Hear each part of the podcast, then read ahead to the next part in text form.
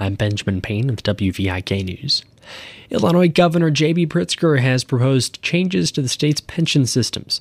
Daisy Contreras reports. Under Illinois law, each state retirement system should be 90% funded by 2045. But the governor wants to stretch that deadline out another seven years. Amanda Kass with the University of Illinois at Chicago says that plan would mean cutting back on pension payments. The state will end up having to make increased contributions in, in the future. So it'll actually cost the state more in the long term.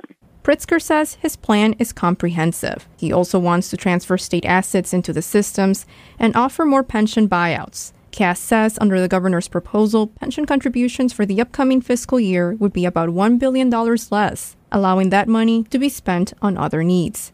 I'm Daisy Contreras. The Iowa legislative session ended over the weekend, and one of the last things lawmakers did was approve a bill that would expand the state's medical marijuana program. It allows for more potent medical marijuana products than the ones currently available at the state's five dispensaries. Republican Senator Tom Greene of Burlington had tears in his eyes as he spoke in support of the bill. I know many patients who need this medication. This is a small step, but we need to keep the ball rolling. Greene and other lawmakers called on the federal government to reclassify marijuana for medical uses so that policymakers have more information to work with. The bill now goes to Governor Kim Reynolds for her signature. It's not clear if she supports the policy. Arconic is looking for names for two newborn eaglets.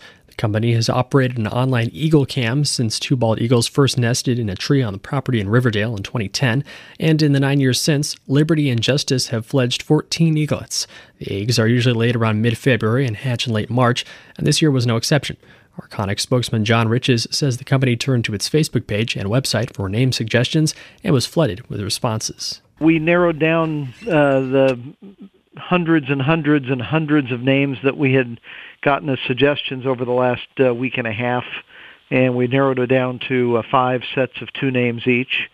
And those five sets of names are out on the uh, uh, website now for people to vote on. The five pairs of names are Challenger and Endeavor, Courage and Valor, River and Patriot, Stellar and Twilight, and Windy and Storm. Voting will be open until tonight. The company will announce the birds' new names tomorrow morning. I'm Benjamin Payne, WVIK News.